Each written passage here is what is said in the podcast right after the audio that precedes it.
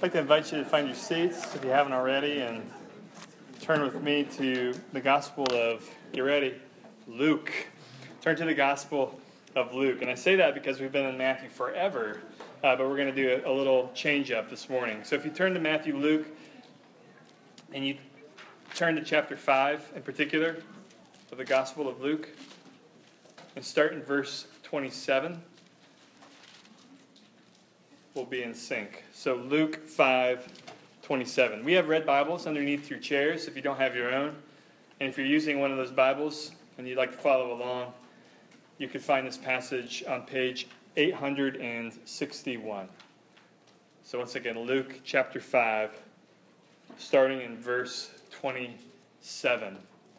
If you haven't heard, Grace Central Grandview is launching into Hope Presbyterian Church. The past two weeks, we've been unpacking that as a gift to everybody who has come and not gone on vacation. But if you haven't heard, uh, we uh, Grace Central is multiplying into two churches, not just two congregations anymore, but now two churches.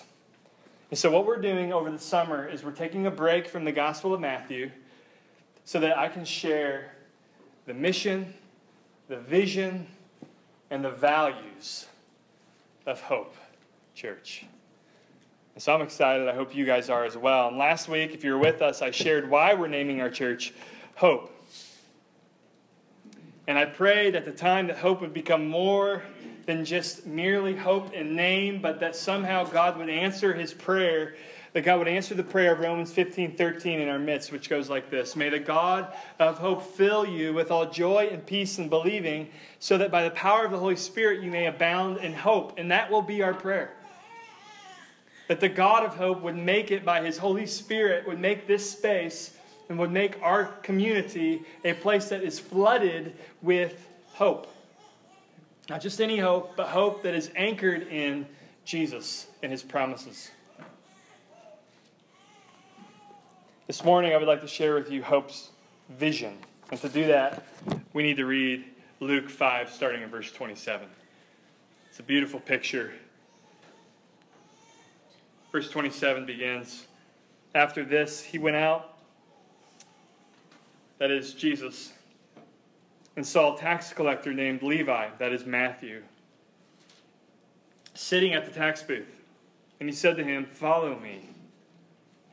And leaving everything, he rose and followed him.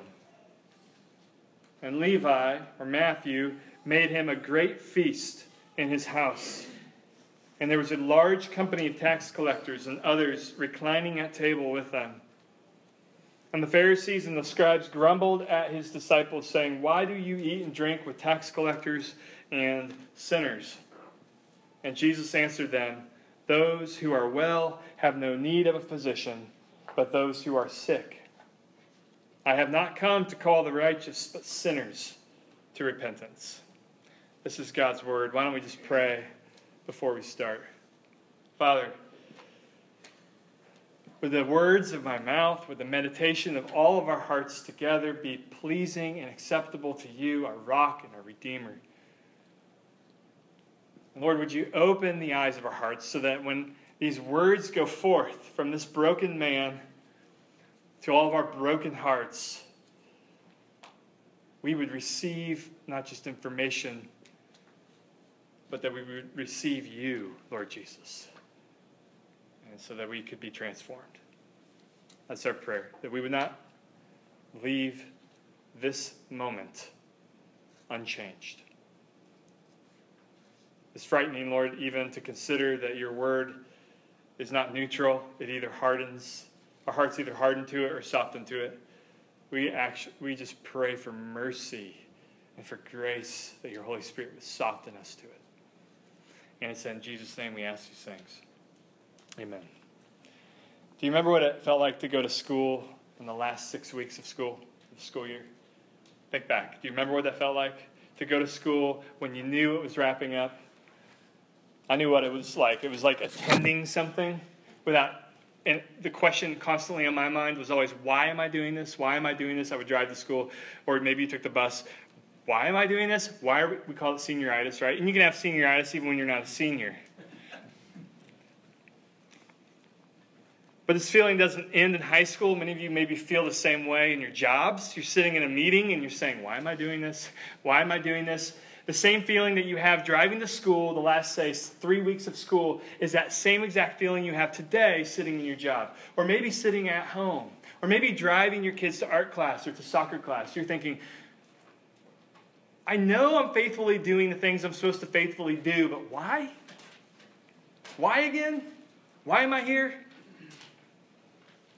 What's wrong? Well, in all these instances, you are suffering from a lack of vision. Someone once described vision as a picture of the future that produces passion. A picture of the future that produces passion. And so, in all of those instances, we're sitting in class, we're sitting at work, we're sitting around the dinner table, and there's no picture of the future that is producing passion. And I find the most dangerous possible thing is for that to be happening here. We're faithfully attending, we're faithfully coming, and maybe the feeling that you had driving here matches all too closely the feeling that you have driving to school those last few days of school. Why am I doing this again? What's the point? Where are we going? I know I'm supposed to be here, but why again? I believe God gave us a vision for hope. I'm excited to share it, and I think He gave it to us the best possible way. Something, a picture of the future that, if He's good to us, would produce passion in our place. This morning, and for as long as we exist. And I think that he gave us this vision in the best possible way, as I said, and that is in his word, and in particular as we were marching through Matthew. And when we hit Matthew 9, we saw a picture that produces passion in me, and I trust it will produce passion in you as you dream about what we could be and what God might have for us. So, what is it? Well, we read Luke's account of this picture just a few minutes ago. And it's a simple picture of Matthew's house after he encounters the welcome of Jesus.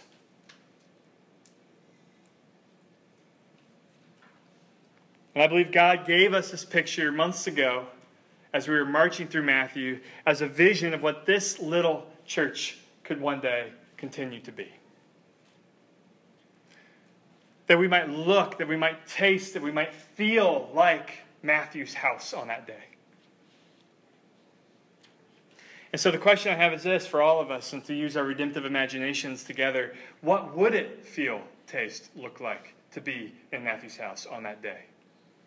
What would have been absolutely, undeniably noticeable if you were in the walls of his house on that day?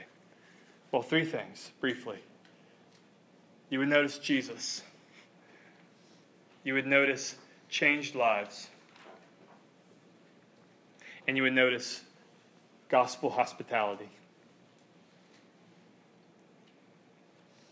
Matthew's house is not Matthew's house first without Jesus. It's not.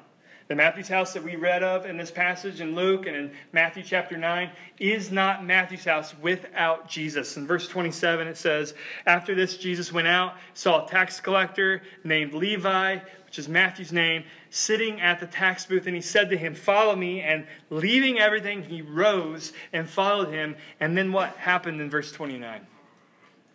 Levi made him a great feast in his house. And so Matthew is welcomed by Jesus. He becomes a Jesus follower. And then the very next day, he cooks a meal. But I love the detail in verse 29. It is not just any meal, but what is it? It is a great feast for him. He made him a great feast. This happens when people encounter Jesus. They do costly things for Jesus without counting the cost. It doesn't say he made a, a meal, he says actually he made a banquet, a feast. I'm mindful of the gospel account where Mary breaks her ointment, her life savings over Jesus, and doesn't think twice. And do you remember the disciples grumbled? They were like, just like the Pharisees in our text this morning, that's a waste of money. Do you realize what we could do the, in the church budget with that money? And what does Jesus say? Oh, no. He rebukes them and he says, Whenever the gospel goes out and is believed, it will be in her honor. Why? Because my gospel is a gospel of costly love. And when my people taste and experience that costly love, they respond in costly ways without, especially without counting the cost. It's amazing. Some of you may have heard of the artist, Makoto Fujimura, who's a, who's a Christian believer, and he uses the most costly materials in his paintings. And when asked why he does that, why he uses the most costly gold in his paintings, he points to the story of Mary breaking ointment over Jesus. And he says, Worship is a waste. Worship is spending yourself without mind of what is spent. It's extravagant because the gospel is extravagant, because God is extravagant and sending Jesus.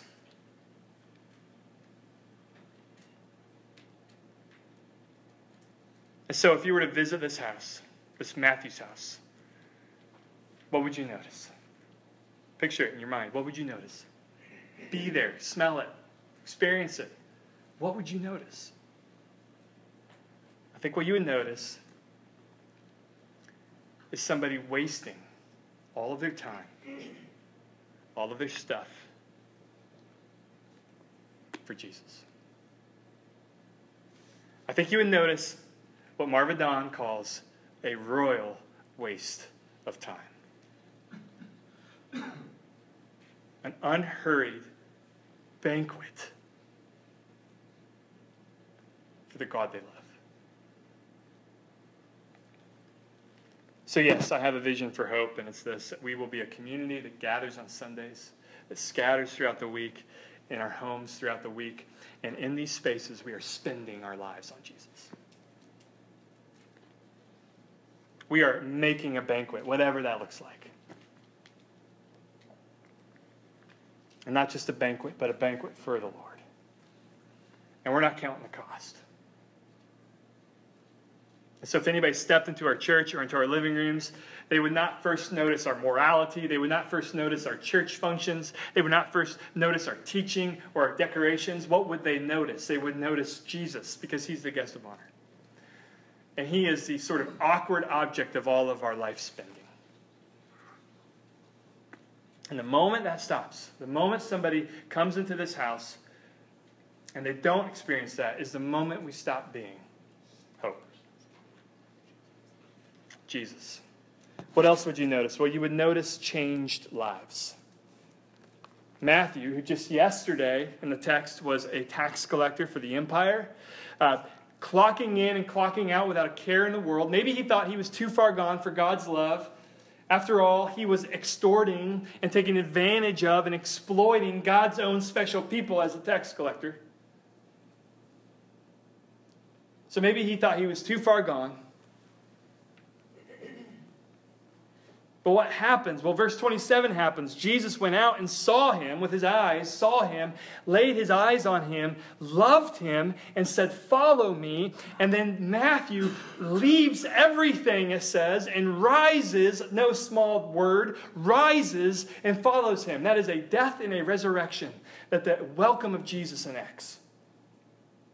The welcome of Jesus enacts a death and a resurrection in the life of Matthew. He leaves everything, dies. And then the text says, rises and follows. Leaving his calloused life behind, death, and rising and following, resurrection. That's what hope does. That's what hope in Jesus does. It kills and it raises. It takes us by surprise, and then it changes us holistically. All of us. My wife and I recently read uh, Graham Greene's novel, The End of the Affair, which I've heard the movie is terrible version of. So when I'm recommending this book, I'm not recommending the movie, even though I've not seen it. The book is amazing. It's an astounding book. It's a love story. But it's not like most love stories. It's a love story of one woman named Sarah and two others fighting for her love. Their names are Maurice Bendrix and God. And spoiler alert God wins. I devoured this book over vacation, and I told my wife Josie that she had to read it. I wanted to talk about it with somebody, with someone. And she had this great insight after she got done reading. And she pointed out how Sarah's husband was always in the dark about her adultery. But when she started to pray for the first time, she started, he started to notice change in her life that made him suspicious of something or somebody.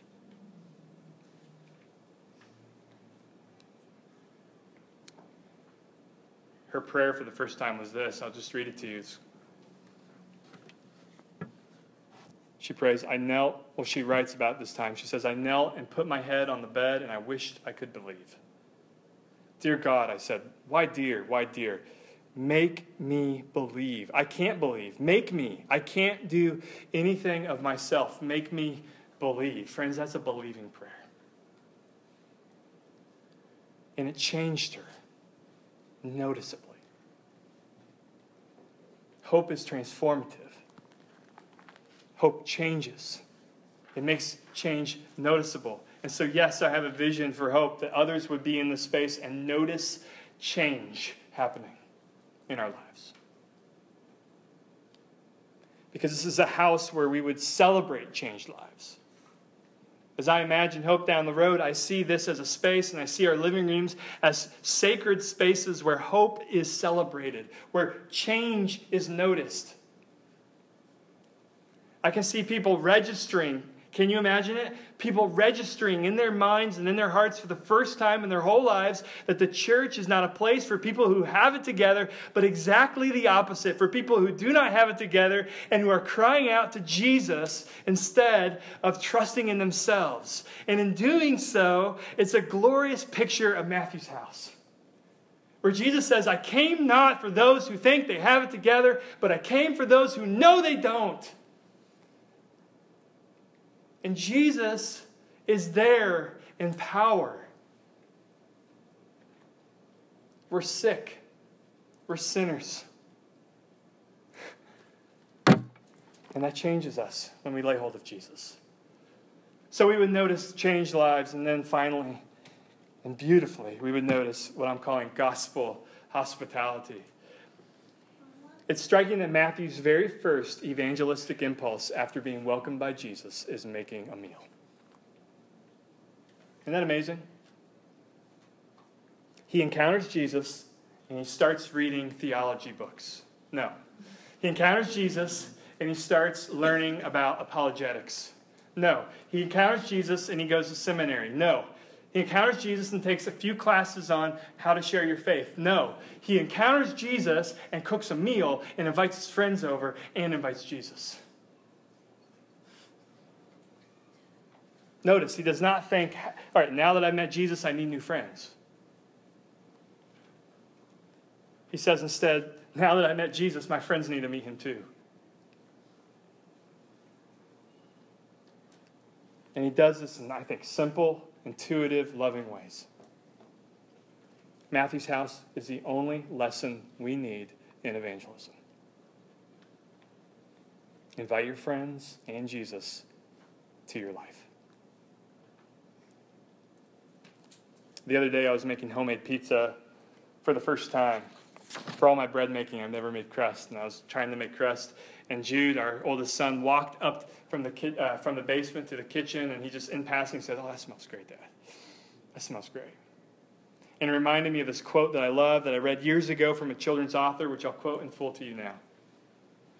This author says, Imagine being taken over to somebody's, some family's home and being told in advance, this is key, that this family had really tapped into a deeper and truer and more beautiful way of relating to each other. But then, when the front door opens, all you smell are stale socks and a little pyramid of cat poo in the corner.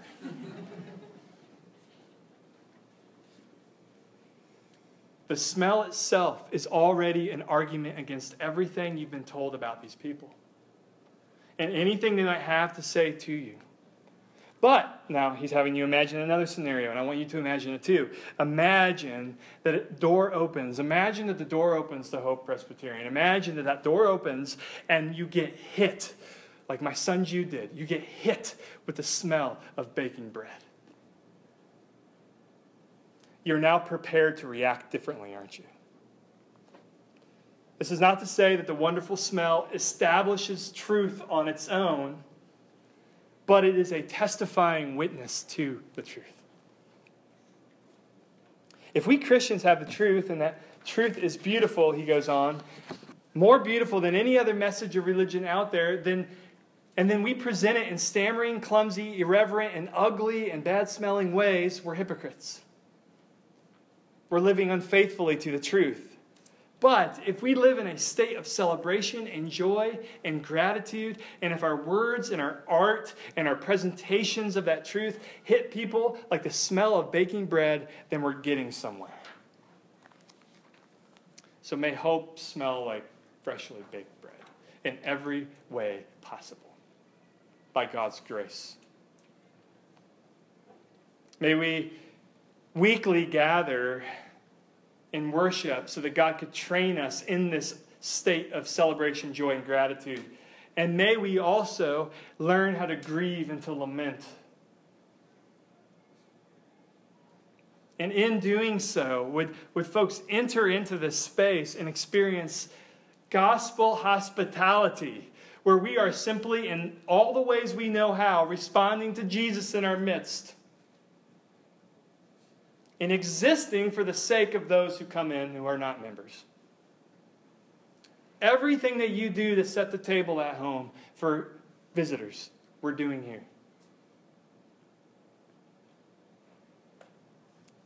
Let's take our cues from Matthew. I think we overthink mission. I think we're called, the scriptures are clear, to share our hope with others. That's called evangelism. But I think we overthink it sometimes. Do what's intuitive. Okay? Invite your social network into that. And then invite Jesus. That's the key. And if you are an authentic soul, as I hope this church is training you to be, he will come up in your conversations because we are hopeless without him. And we can bring our struggles and be honest about our struggles with our, with our friends and our social network and the more authentic we are about our struggles, the more they'll see and hear about Jesus and hopefully smell the fresh bread of the gospel. Amen. Hope can be Matthew's house. Matthew's house. This church can be Matthew's house. I think God is already working it in our midst and has been for years. Do you want it to be? Do you want it to be? Do you want to take part in this? Well, what can you do? Well, as we build this house, I want Psalm 127 to be our blueprint, which some of you may know already. For those of us who don't, let's remind ourselves unless the Lord builds a house, those who build it labor in vain.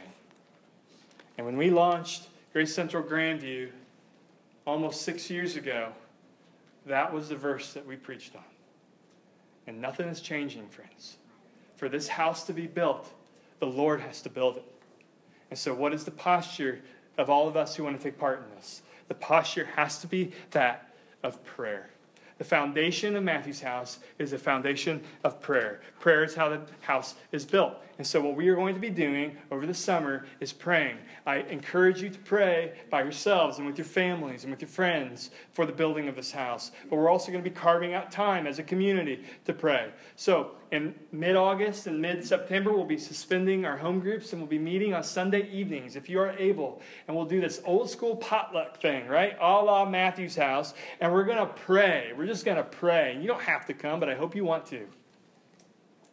Because we're going to pray like we've never prayed before. Everybody can do that. And I believe that if we are a praying community, then the rest will follow. So here's the vision it's Matthew's house. May our grandchildren and our grandchildren's children walk into Hope Presbyterian Church and get smacked in the face with the smell of baked bread. For Jesus' name. Would they see Jesus? Would they see changed lives? And would they experience the welcome of Jesus? Let's pray.